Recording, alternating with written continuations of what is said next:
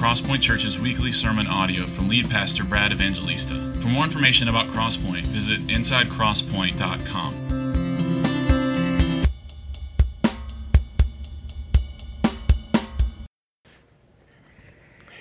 Amen. Good morning. In case any of you are wondering whether or not what we just sang can apply to you, know that there is more mercy in Christ than there is sin in you. Those are good words. My name is Brad. I'm one of the pastors here. I'm really thankful to be here with you. If you have a Bible, open it to Malachi chapter 3. It's the last book of the Old Testament, right before Matthew. We've been working our way through this these famous last words of God to his people 400 years before Christ arrives on the scene in the Gospels. And we find ourselves in Matthew chapter 3, verses 6 through 12, which I'll read in just a moment. It's hard to be indifferent about the topic of money and giving. It brings up emotions for, for all of us, I think, many of us. Those emotions may be disgust with churches that have abused money or people that have abused money, annoyance, maybe, from organizations, institutions, leaders, churches that always seem to be asking for money. Maybe it brings up shame because we feel like we're not doing what God has called us to do, guilt. Maybe it brings up pride. Maybe some of you have been waiting for this section in Malachi because you know that we were getting to it and you're saying, aha, finally. We're going to get to that part where I know that I'm excelling and everybody else is, needs to hear what I've been doing so faithfully all these years. Maybe you've had a stereotype of churches that only talk about money, and that's one of the reasons why maybe you haven't been in a church, and today somebody invited you to come to Crosspoint for the first time. And behold, the sermon is about money and giving. Well, you can thank the Holy Spirit for his providence in your life. This is just the natural succession of what's next in this book that we are working through. My point is, is that money and giving is, is a, it's a deep topic. And so we're going to look at God's word and what he has to say to his people about, about giving and possessions. Let me read Malachi chapter 3, verses 6 through 12, and then I'll pray. And let me say just how thankful I am for the Copleys, for their life and ministry, and to see them go I can remember the first time I met Logan, it was right over there in that section of seats. And then to see them meet each other and fall in love and be called into ministry is a great joy for this church. What a, what a fruit of the gospel, of the life of the congregation of Crosspoint. Praise God for you guys. And praise God for the faithful life of Stephen Hall. When we started this church 14 years ago, Stephen was a, a charter member, one of the, I don't know, original dirty dozen or so of us, and uh, has just been a faithful, dear brother for many years. What a privilege to be part of a local church. Amen. Let me read this text Malachi 3, starting in verse 6. For I, the Lord, do not change. Therefore, you, O children of Jacob, are not consumed. From the days of your fathers, you have turned aside from my statutes and have not kept them.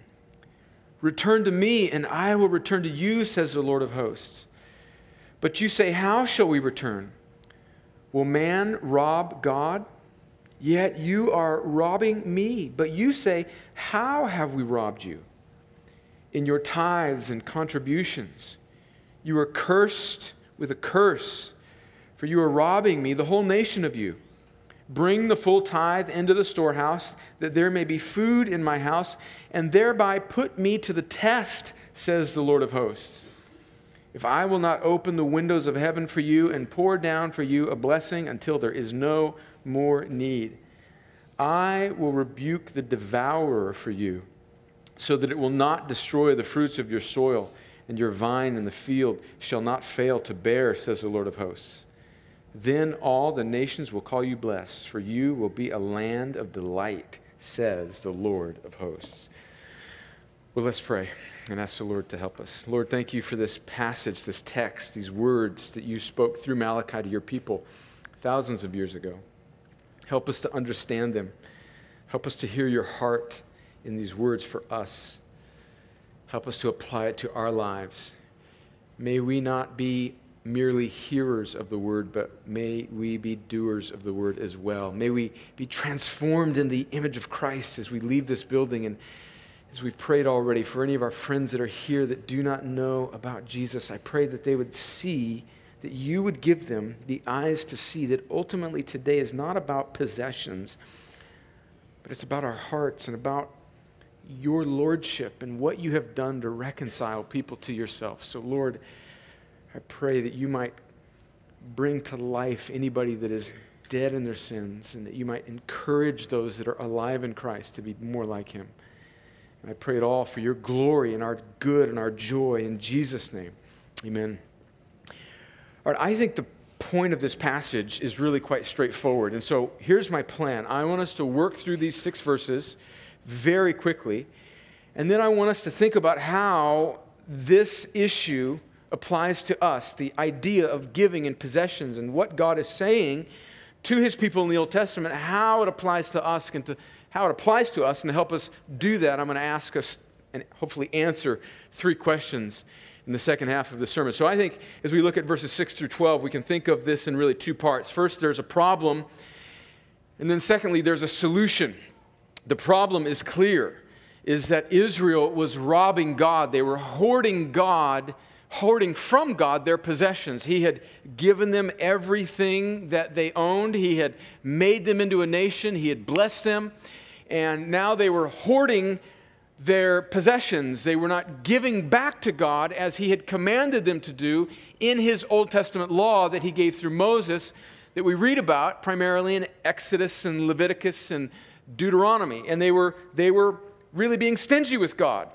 And this is ironic because everything that they had, in fact, this applies to us clearly as well, everything that they had, everything that we have, belongs to God. He gave them what He gave them, He made them into a nation, not so that His goodness and that their possessions and that their crops and that their produce and that their overflow of all that He had given them would terminate or dead end on them but he had called Israel to be a conduit of his blessing so that through Israel, through their life, they would be a blessing to all the other nations of the earth. In fact, that's God's original purpose for even beginning, instituting, creating the nation of Israel. We read about it in Genesis chapter 12. He says to Abram, who becomes Abraham, who becomes the father of Israel, the nation, he says, I am going to make a nation through you. I'm going to bless you so that you might be a blessing to the nations. In other words, he's bringing to himself a people. And we read through the Bible that we know that ultimately this people are through whom the Messiah comes, that then he brings blessing to the world. And so the purpose for God's blessing was not that it would dead end on his people, but that they would be open handed, that they would be a conduit of his blessing. And they misunderstood this and they were hoarding it for themselves. They, they misunderstood ultimately joy. They thought that they could find joy in stuff rather than in God and being used by God. And ultimately, they didn't trust God, they didn't trust His goodness. And they were complaining about God, and they were thinking that God was being stingy with them. In fact, they were calling God evil and accusing Him of not caring about them, not being a God of justice. And so they were robbing God. And we see clearly that as a result of that, God is cursing them. How is he cursing them? He is causing famine to hit Israel. He's causing their crops to fail. And he's sending locusts and other insects to be the devourer. That's what he's talking about there. He's causing insects to eat their crops. And this is just a reminder we don't think of this in these terms very often in our day, but God is in complete control of everything. He's in control of the crops, He's in control of the weather, weather patterns. And God is withholding rain from their crops so that their crops would fail. And not only that, He's sending insects to come and eat what little crops that they have. So Israel was robbing God and God was cursing them. That's clear. That's the problem. What's the solution? Well, God says to them, He says, Trust me, give. Look at, look at uh, verse, verse 10. He says, As a result of this, I've cursed you. Now bring the full tithe. Stop hoarding what I've given to you. Obey my law. Bring the full tithe into the storehouse that there may be food in my house. And God even says this. He doesn't say this often in the scriptures, but He's saying, Put me to the test in verse 10, says the Lord of hosts and see if I will not open the windows of heaven for you. I think that's a clear reference to rain. See if I, I, will not bring rain and pour down for you a blessing until there is no more need. And so the solution that God gives them is to give, to obey what He's commanded them to do in the law that He gave to Moses years before to tithe. Now, to understand this passage, we need to understand what the Bible means when it uses this word tithe. What was a tithe in the Old Testament. This word tithe means a tenth. And this was a command in God's law that he gave to Moses to give to the people that they were to give a tenth of their produce or their income, of their blessing back to God. Of course, he gave all of it to them, but they were to give the first fruit, fruits, the first tenth of their crops and their livestock to God. Now, we think of this in the sense of 10% because that's what the word tithe means. But when we read the Old Testament and when we piece together all of the different tithes that God's people were commanded to give in the Old Testament, it actually adds up to probably somewhere around 25 to 30% of their, of their income, of their produce, of their overflow that they were to give to God. There were three specific tithes that they were commanded to give in the law. The first tithe that they were to give was to the Levites, the, the tribe, the priesthood, who were not allocated any land according to the division of land. And so the priests depended on the giving of the people, their tithe, their tenth, a yearly tithe for the, the maintenance of the priesthood and their role. We read about that in Leviticus 27 and Numbers 18 and Nehemiah 10. So there's the, the first tithe yearly was to be given to the priests, the Levites. Secondly, there was a second tithe, so we're at 20% right now, that was to support yearly religious festivals, things that Israel was supposed to do as corporate worship to God, their festivals and their feasts, and really the, the, the, the, putting on of really church services in a way. And we read about that in Deuteronomy chapter 14, where they were to give an additional tithe, another 10%, to support these yearly religious festivals. And then there was a, a third tithe, a third tenth that wasn't to be given every year, but was to be given every third year for the needy amongst the people of God, the fatherless, the widows, and the sojourner. So if you add up, just every third year giving a tenth, and then the other two tenths for religious festivals, the ceremonies, the sacrificial system, really the religious life, and then also for the, for the, for the maintenance, the, the sustenance of the priest, you're looking at somewhere between 25 and 30 percent that God, in his Old Testament law, commanded Israel to give. And they were hoarding this. And God says, Test me, test me, give, be faithful. Trust me, is what he's saying.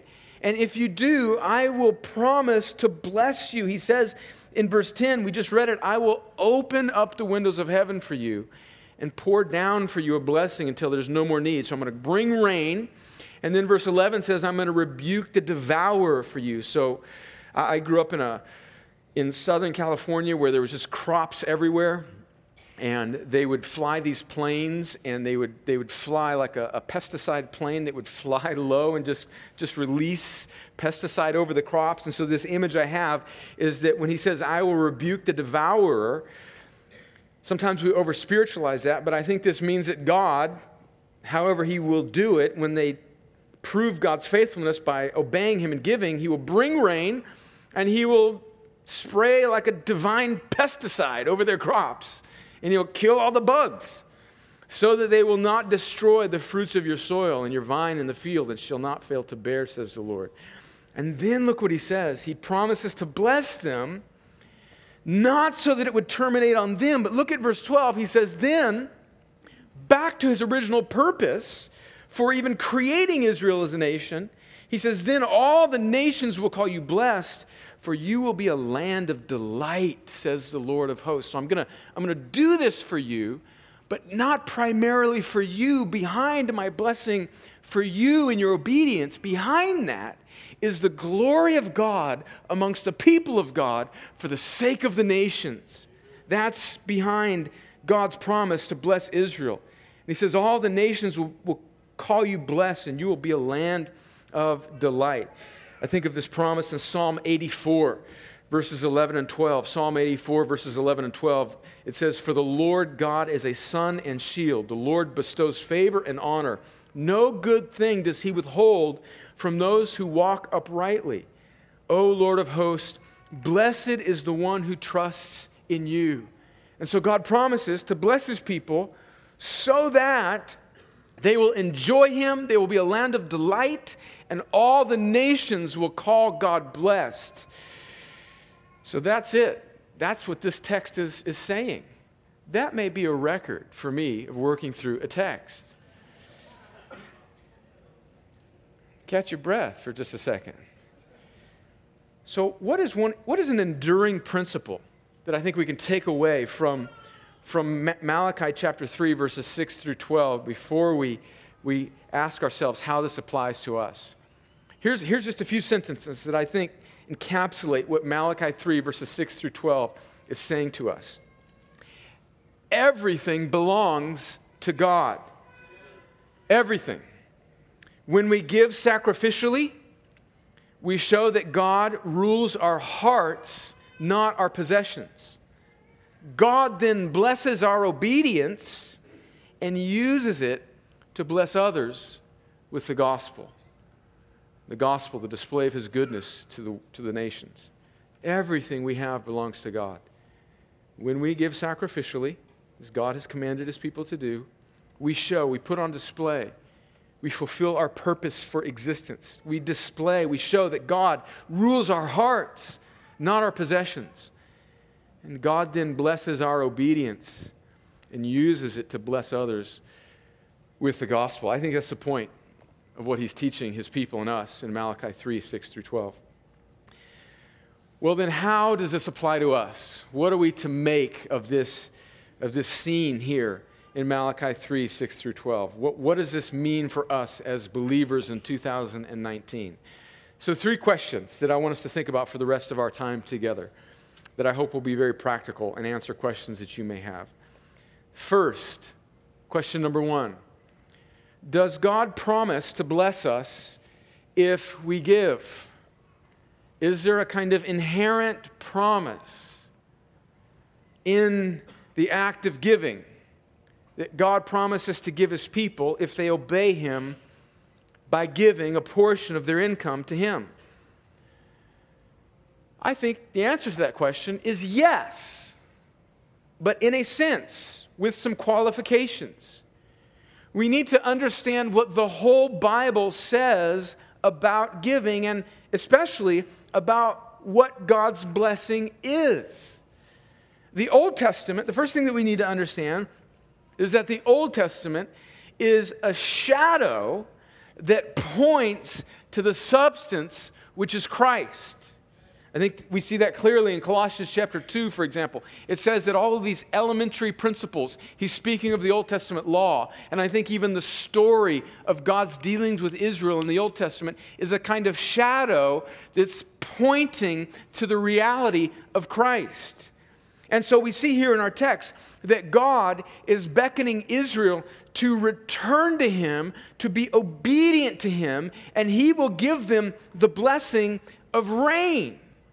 And we, we run in the New Testament to the straight, we see a picture. What is that pointing to? I think that's pointing directly to Christ. When we see this picture of God saying, Obey me and I will bless you in the Old Testament, we can then take that scene in the Old Testament and we can apply it through the lens of the gospel. So in the Old Testament of Malachi, God says, Return to me and I will bring you rain. And then in the New Testament, what does Jesus say? Matthew 11, verse 28, he says, Come to me, all who labor and are heavy laden, and I will give you rest. So the physical picture of rain in the Old Testament is realized as the rest, the true blessing that Christ gives in the new. So we see that the blessing that God gives in, in response to our obedience, yes, He does bless, but we need to understand a full biblical view of God's blessing.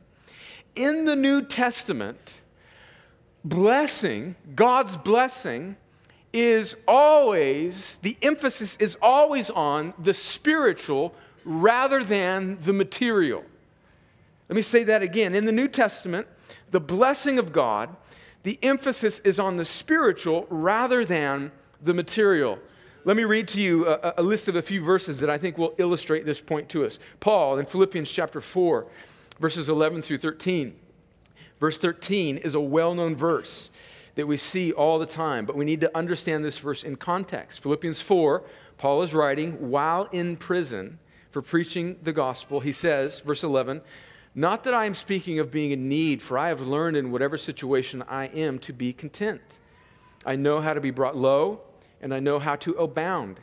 In any and every circumstance, I have learned the secret of facing plenty and hunger, abundance and need. I can do all things through him who strengthens me. So, Paul is saying that the blessing, the, the contentment that comes with serving and obeying God is, is, is not necessarily being freed from prison or not necessarily some financial blessing, but it is the spiritual rest that comes from being content in Christ.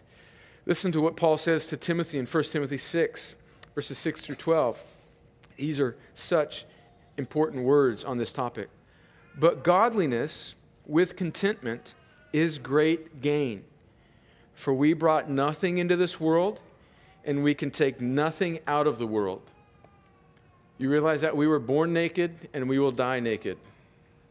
I mean, you may be in a suit or a dress, you may be in a very fancy coffin, but you ain't taking it with you. We were we brought nothing into the world and we take we cannot take anything out of this world, but if we have food and clothing, with these we will be content. But those who desire to be rich fall into temptation, into a snare into many senseless and harmful desires that plunge people into ruin and destruction. For the love of money is a root of all kinds of evil. It is through these, this craving that some have wandered away from the faith and pierced themselves with many pangs. But as for you, verse 11, O man of God, flee these things, pursue righteousness, godliness, faith, love, steadfastness, gentleness. Fight the good fight of faith Take hold of the eternal life to which you were called and about which you made the good confession in the presence of many witnesses. Do you see Paul's admonition to Timothy? Look, look at eternity. Look at, look at contentment of godliness that it brings, not, not some spiritual or not some physical wealth. But he's not condemning wealth either. Just a few verses later, in verse 17, again of 1 Timothy 6, listen to what Paul tells this young pastor Timothy to say to the wealthy in the church that he's pastoring in Ephesus. Verse 17 of 1 Timothy 6 As for the rich in this present age, charge them not to be haughty, nor to set their hopes on the uncertainty of riches, but on God, who richly provides us with everything to enjoy. They are to do good, to be rich in good works, to be generous, and ready to share, thus storing up treasure for themselves as a good foundation for the future, so that they may take hold of that which is truly life. So, do you see the emphasis of the blessing of God? Even to the rich, he's saying, oh, Praise God. In God's providence, you were born that way, or you earned that, or God gave you some ability to earn lots of money. God will certainly use that, but don't set your hope on those things. Don't cause, let it cause pride in you, but do good, be generous, share, and store up for yourself treasures in heaven. In fact, that's what Jesus says in Matthew chapter 6, verses 19 through 21. Matthew 6, verse 19.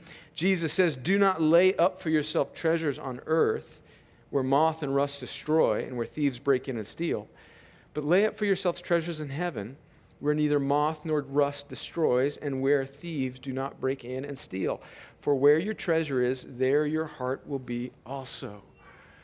So, do you see? I mean, these are just a, a portion of the scriptures that we could read. Is that blessing in the New Testament is spiritualized, it's not materialized. That's the emphasis of the Christian life in the New Testament. Let's just pause here and realize that we live in the most materialistic culture in the history of civilization, do we not? And everything in our culture pushes us to more, more. I mean, we started playing, playing Christmas music on Sunny, whatever, 101 or whatever. I, I don't listen to the radio very much. We started playing Christmas music in July. And it's not because of some sentimental reason, it's because they want to start programming your consumer radar in you so that they might, you might buy, right? More, more, more, more stuff. More, more things, better homes, bigger homes, cars, bigger, more this, more clothes, more, more, more, more. And the trajectory, the, the, the, the cry, the shout, the, the siren song of this world is more, bigger, better, newer. Whereas the trajectory, the song of the New Testament is eternity, spiritual contentment, rather than material gain. So, well, and let me just say again, the New Testament also, again, does not say that riches and possessions are bad. It says don't put your heart in those things. So will God bless us if we give? Back to our original, original question. I think the answer is yes. If our giving is from a sincere heart of trust in God's goodness. But this blessing will not necessarily be material or financial, but rather the fruit of godliness and contentment, which is great gain. And so God will give each of us a portion. He will assign to us in His providence a portion of possessions or blessing or, or possessions in this earth, and He is giving it to us so that we might use it to give, to be generous with whatever we have, to put on display the preference of His Lordship rather than the Lordship of these things in our lives. And yes, God blesses us in that way. Which then brings us to the second question are New Testament Christians obligated to tithe? Are New Testament Christians obligated to tithe? Remember what we said about the tithe. It's part of the Old Testament law, it's a specific percentage of giving that God commanded his people to give in obedience to the Mosaic law. And if we are to be consistent, biblical, gospel centered, wise Bible readings, readers, the clear answer to that question is no. I said it. Now, those of you that were wondering what I would say on that, you came to church and you, the first time you're here, we're talking about giving, and the pastor just said that you are not obligated to tithe. That's right, I said it. You're not. Not in the sense of being obligated to fulfill the law. Jesus, the Bible is very clear. We just spent two years going through the book of Romans. And I don't want to undermine everything that we said as we learned through Romans. We want to be consistent that Jesus has fulfilled and satisfied the requirements of not just most of the law, but all of the law for us. Listen to what Paul says in Romans 7, verse 4. He says, Likewise, my brothers, you also have died to the law through the body of Christ. What he means there is that Jesus' perfect obedience in our place for our disobedience and the, the, the wrath of God that we, that we incurred through our disobedience from hoarding our stuff and all of the other sins that we've committed, Jesus offers his perfect obedience as a man, and he dies on the cross. And if we're in Christ, his death, we are in him. He dies for us. That's what Paul means. You have died with Christ to the law. The punishment for our law breaking was absorbed by Christ, his body on the cross, so that you may belong to another, to him who has been raised from the dead, in order that we might bear fruit for God. So, what has Jesus done? He died to satisfy God's wrath, He died to satisfy God's justice for our disobedience. And now he reclaims us. The, the hold that the law had on us for our disobedience, Jesus gives his obedience to satisfy our disobedience and the wrath that was bearing down on us, and he buys us with a price. And now we're his. And then in verse 6, just two verses later, he says, But now we are released from the law, having died to that which held us captive. Jesus released us from the obligations of the law because he he lived, he satisfied the law through his obedience. Friends, don't miss this. I know this is a sermon about giving, but this is the gospel. Take this on any issue in the Christian life. You, God is holy and we are not. And we are separated from God because of our sin, as Springer read earlier from Ephesians 2. And our sin brings spiritual death and God's judgment. And Jesus bears the wrath and judgment of God in our stead, makes us alive when He saves a person, causes him to go from spiritual death to life, gives them new life, gives them His righteousness, gives them His obedience, and makes them right justified, reconciled to God, and now they, He is their master. Where the law was their master, now Jesus is their master.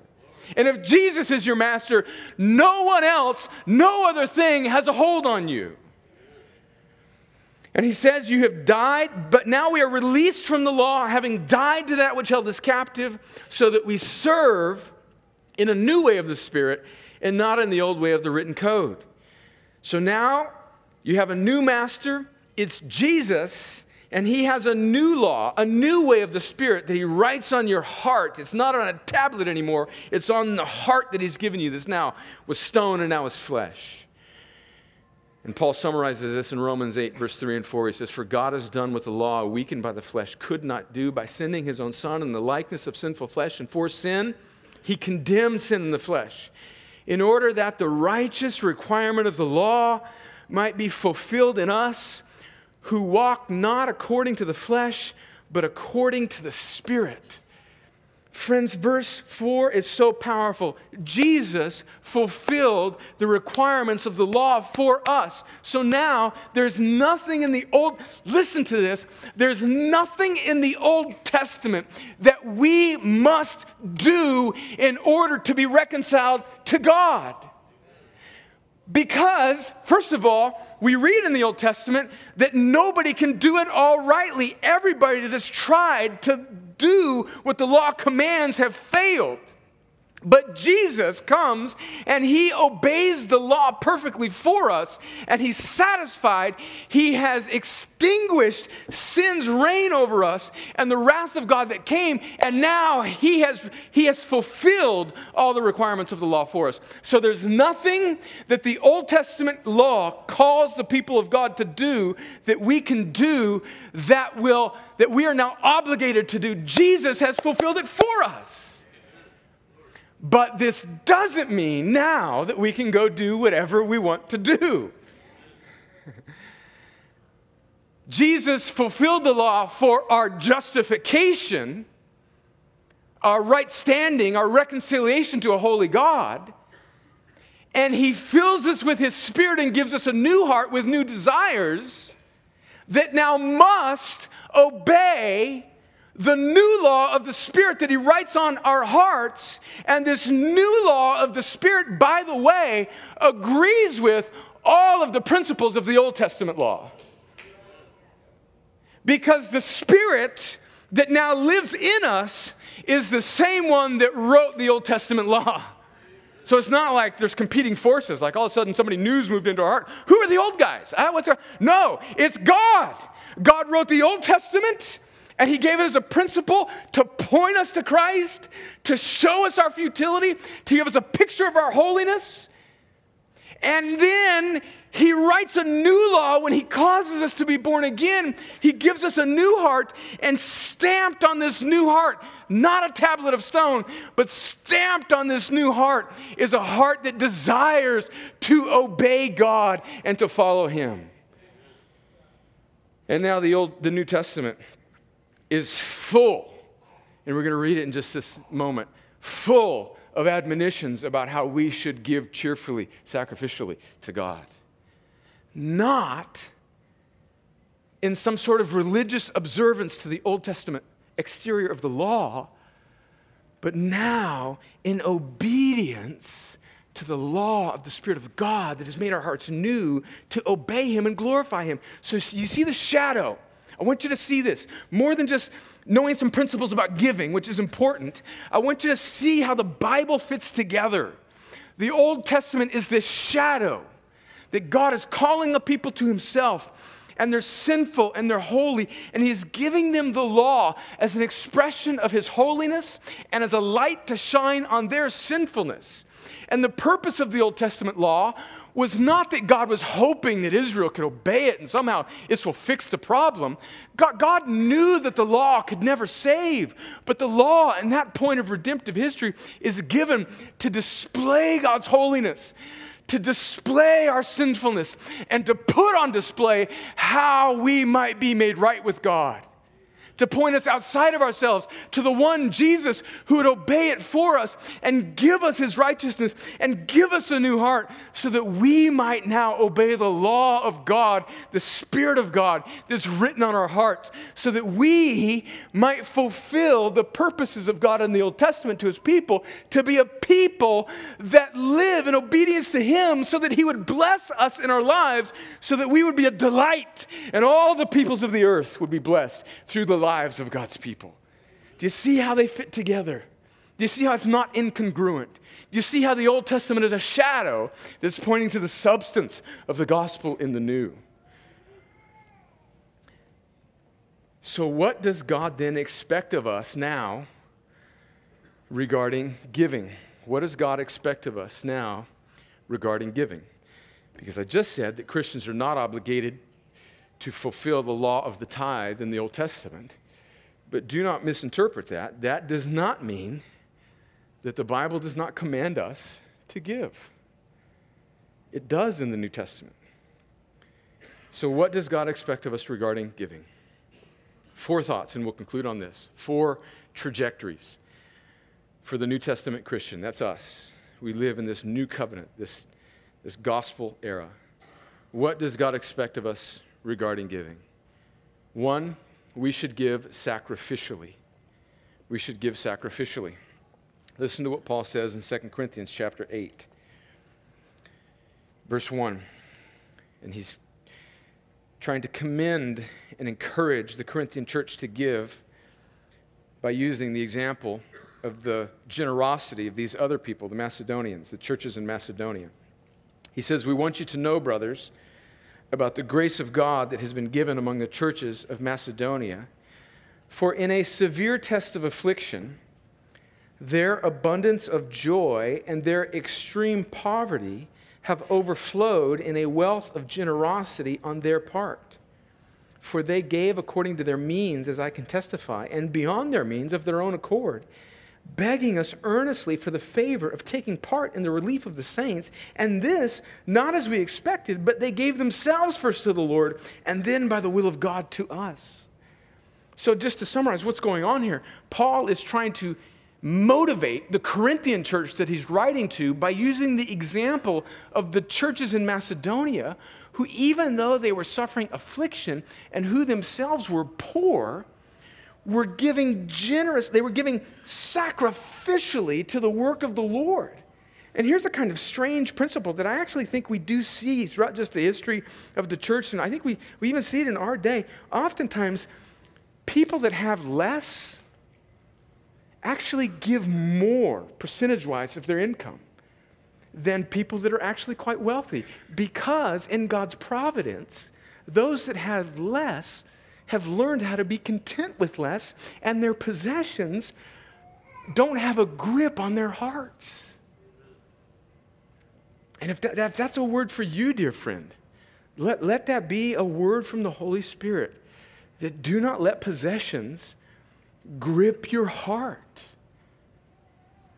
And these poor Macedonians were giving sacrificially, even though they were under affliction, and even though they were in, and the words Paul uses were extreme poverty. So we're to give sacrificially. Does this mean that we should give 10%? Well, maybe, but not in fulfillment of some Old Testament law. That may be a good place where the Holy Spirit leads you as you've reasoned in your heart to, to begin. But I want us to realize the potential danger, the sort of inherent legalism, if we assign a specific percentage of our income that we should give, we will very easily maybe settle into that, and, we'll settle into a, a percentage that maybe not be very sacrificial. And so it kind of it's a kind of ditch. It's like it's a road where we have two ditches that we can fall into. Some people might, if they were to give 10%, that would that would be very difficult for them to to to attain because they're they don't have much. And so if they're thinking, oh, I've got to give 10%, then that will hang over their head as a kind of law that just beats them down. And maybe what's best for that person is to is to give less, to give what they can, but maybe to get out of debt and not be bound by some legalism, not to think that God is not pleased with them because they just don't have enough. I mean, you need to pay your bills and you need to feed your children more than you need to sort of try and come up with some sort of get out of jail free God spiritually to give and give and give above and uh, in ways that would be unhelpful for you financially, hoping that God may sort of give you some sort of rabbit's foot blessing. Friends, that is broken, wicked preaching of prosperity gospel preachers that just bilk poor people from their money. Don't buy into that sort of rabbit's foot mentality. But conversely, so don't fall into the ditch of legalism but don't fall into the ditch of, of, of, kind of ease and comfort. For some people, giving 10% of their income, would, would, they wouldn't miss it at all. And so, do you see, we have to trust the Holy Spirit that now lives in the people of God. In the day of Pentecost, the Spirit of God was poured out into the people of God, and now we are a royal priesthood. And as we expose ourselves to the right teaching of God's Word, the Spirit of God leads us. And we, as we submit our lives to the authority and lordship of God, and we obey the Holy Spirit, for some of us, in particular times of our life, that may mean less. And for some of us, that may have much, it may mean much more than 10%. The point is, is that as we seek the Lord and open up our lives to the accountability of Christians around us, we should give sacrificially. What does that look like for your life? Secondly, we should give cheerfully. 2 Corinthians chapter 9, starting in verse 6. Paul says, The point is this whoever sows sparingly, will also reap sparingly, and whoever sows bountifully will also reap bountifully. Each one must give as he has decided in his heart, not reluctantly or under compulsion, for God loves a cheerful giver. And God is able to make all grace abound to you so that having all sufficiency in all things at all times, you may abound in every good work. I mean, there's so many reasons why we can be grumpy in our giving. We might look at people around us and we might be resentful that they have more we're, we're ultimately complaining against God there. We might even look at the institutions that are using our money, maybe even the local church, and we may be frustrated with the ministry of the local church.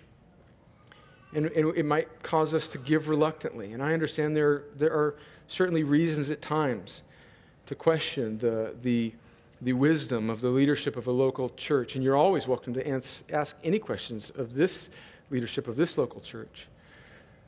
But, but do you see what Paul is saying is here is we, we, we need to trust God ultimately. No, no, no human institution, no church, no group of people is ever, we're never going to be perfect stewards of anything. And God is wanting to unclench our hands from our lordship over our stuff and its lordship over us, and then to clinch those hands to himself so that we would give sacrificially and that we would give with a kind of cheerful heart. And this cheerful heart springs from a trust in God who will provide for our needs as we put him on display and obey him. Do you see that? So we should give cheerfully. Thirdly, I think that Christians should prioritize giving to their or our local church. Now, there is no direct verse that says this explicitly. And I'm not saying, of course, that we should not give to other gospel ministries. Of course, we should. But I do think if we are wise and gospel centered readers of our New Testament, we will see that God's priority for gospel ministry is the local church. We see in Matthew 16, verse 18, Jesus to Peter upon his confession of faith in Christ. Jesus says, Upon this rock I will build my church, and the gates of hell will not prevail against it.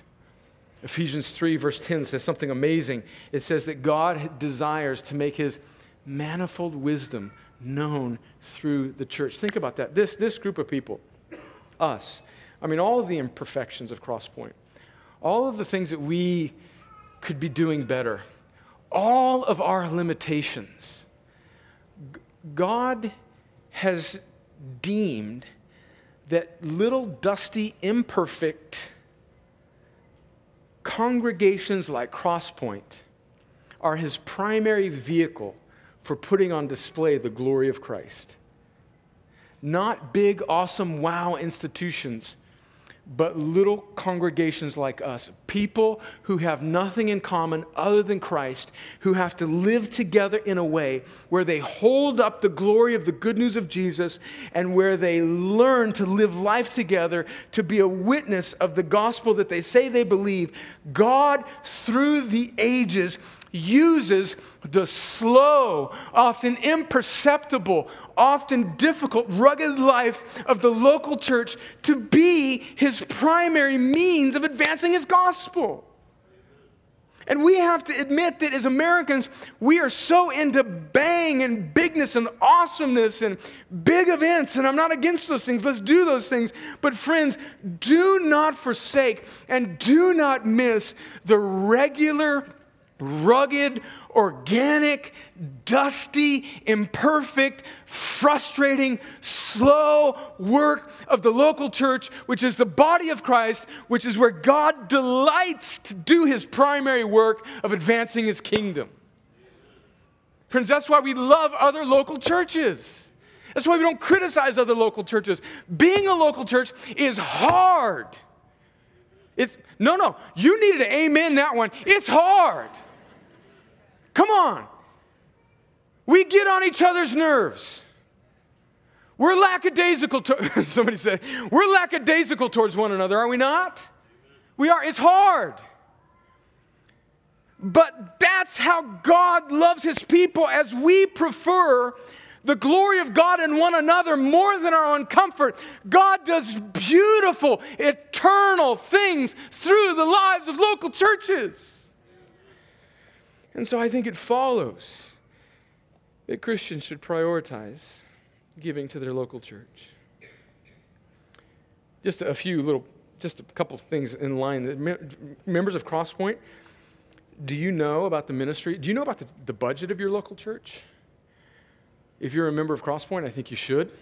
We make it available to you. We have member meetings every other month on Sunday nights where we brief you on the budget of this church where we show you where we're spending our money, I think you should be aware of that. I think you should come to those meetings. I think you should. I think if you're a member of Crosspoint, you should come to that. You should not sit that out. I think you should be familiar with our budget. I think you should pray for line items in our budget. I think you should know who your staff are and what they do. You support me and my family and the other full time staff members of this church by your faithful giving. And I, I'm, I'm so thankful for that. I, I, meet pastor friends that are in smaller churches and they, they just don't have what we have. And you've been so good. I mean, we've been a church for 14 years, and I think we've probably preached on giving probably less than four or five times, and you're just faithful, and God's good, and we just preach the gospel, and just He provides, and we just do our best. And I, I think of my teaching and how many inadequacies are, and how many some things things that I don't emphasize that I should, and how I oh I, I, I don't teach the full counsel of God like I should in this area and that area. And yet, despite my limitations, God still has blessed this church, and I'm profoundly, profoundly thankful for that. It's, God is so good to us. Thank you for that. But know your pastors and know, know that your giving helps to release us to full time ministry, which doesn't exalt us above anybody. It should lower us because we want to serve you. We want to wash your feet with the good news of the Gospels. The good news of the gospel. Know your ministries in this church. Know the things that we do. Know the things that we're spending money on. Know your missionaries. Come on, your faithful giving is a reason why Logan and Molly Copley can be sent across the world. And you don't go across the world without a lot of money. And this church and your faithfulness has been the fuel behind that. Know your missionaries. Go when you leave these doors, go out to our new missions board that we're building, our missions wall, and see the pictures of missionary families that we support at Crosspoint. There are more coming, there are more that are going to be on that wall. And pray for them and know that your faithful giving is what sends them. And then take the time to pray and ask the Lord what you should give sacrificially and cheerfully to your local church. And finally, what does God expect us regarding giving? He expects us to give as a reflection of the gospel itself. 2 Corinthians 8, verse 8 and 9, he says, For this is not a, com- not, I say this not as a command, but to prove by the earnestness of others that your love is also genuine. Listen to verse 9. For you know the grace of our Lord Jesus Christ that though he was rich, it doesn't mean that Jesus had a bunch of stuff. He, he, he has everything. You know, it's, it's talking about just the abundance of his, he owns everything. Come on, that's the understatement of the world Paul. Though he was rich, he, he's the creator. Colossians 1, verses 15 through 20. He is the image of the invisible God, for by him and through him all things were made. Everything consists in him. I mean, of, of course, Jesus is rich. Though he was rich, yet for your sake he became poor, so that by his poverty we might become rich. And do you see, Paul's not talking about how Jesus traded in his trust fund to fund his ministry so that we might be financially blessed. You see, that's clearly not the application. That's not what Paul's saying. He's saying that Jesus had everything and he became a man. He made himself poor, he poured himself out so that by his poverty we might become spiritually rich. We might be reconciled to God. We might live with him forever. We might be saved from our sin, and we might be redeemed and restored and justified and adopted and sanctified and glorified and with him forever and ever and ever. And so, because that is what life is all about. This stuff that he gives me, this stuff. I just, I want to be a picture of that. I want to be a display of that. And I don't want to hoard it. I want to give it away sacrificially and cheerfully. I don't want it to be the Lord of my life. I want the Lord to be the Lord of my life. And I want the way that I deal with the stuff that He's given me to be a picture of that so that my little life and our little church will be a land of delight a land of delight, and that God will bless us so that all the nations, all the peoples, all of Columbus, all those that He calls us to be part of this church, to come through these doors, will be blessed and see the beauty of the gospel of the one who, though he was rich, became poor so that we might become rich. That's why we give. Crosspoint, thank you. Thank you for being such a generous church. Thank you that as I prepared for this, there was no angst in my heart. There was just a joy to preach this principle of God's word to God's people to make us more like Jesus. Amen. Let's pray. Lord, there are so many lives in this room today.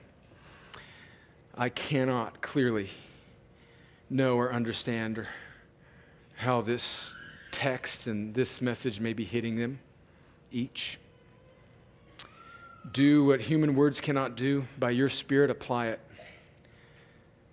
For those that are loaded down with guilt because they have so little and they wish they, they could give more, Lord comfort that, that heart. Let them know that they are they're released from the captivity of the law and that they serve a new master, Jesus. And that we're free. We're free to rest in Christ and give ourselves, our lives, our possessions, our time, our talents, our treasures, all that we have to you, that you are pleased in your people. Encourage that one that is, is, is, is feeling so condemned. Lord, for the one that has not thought carefully about their possessions, for, for those that may have maybe allowed their possessions to be their, their false God. Wrench their hands from those things, Lord. Rebuke us, remind us, lift up our eyes, unclench our hands from, from those idols, and, and fasten those hands to, to yourself. And may we give sacrificially, cheerfully. Lord, thank you for providing for the needs of this local church. Thank you that we can employ staff to give their time, full time, to washing the feet of the saints. Thank you that we can send missionaries like the Compleys to Serbia. Thank you that we can come alongside others that are serving all around this world. Thank you that we can send 80 or 90 members from this church last summer and thousands and thousands and thousands of dollars to a church plant. Lord, thank you for that. Lord, make our generosity, make, make our right perspective on these things, use it in the future for more gospel churches to be planted and revitalized in our city, for more missionaries to be sent out, for more gospel presentations, for more people to come to faith, for more Christians to be built up and mature in the faith. Lord, do all of this, Lord, for the glory of your name and for the good of your people, that we might be a land of delight for your glory and our joy. In Jesus' name, amen.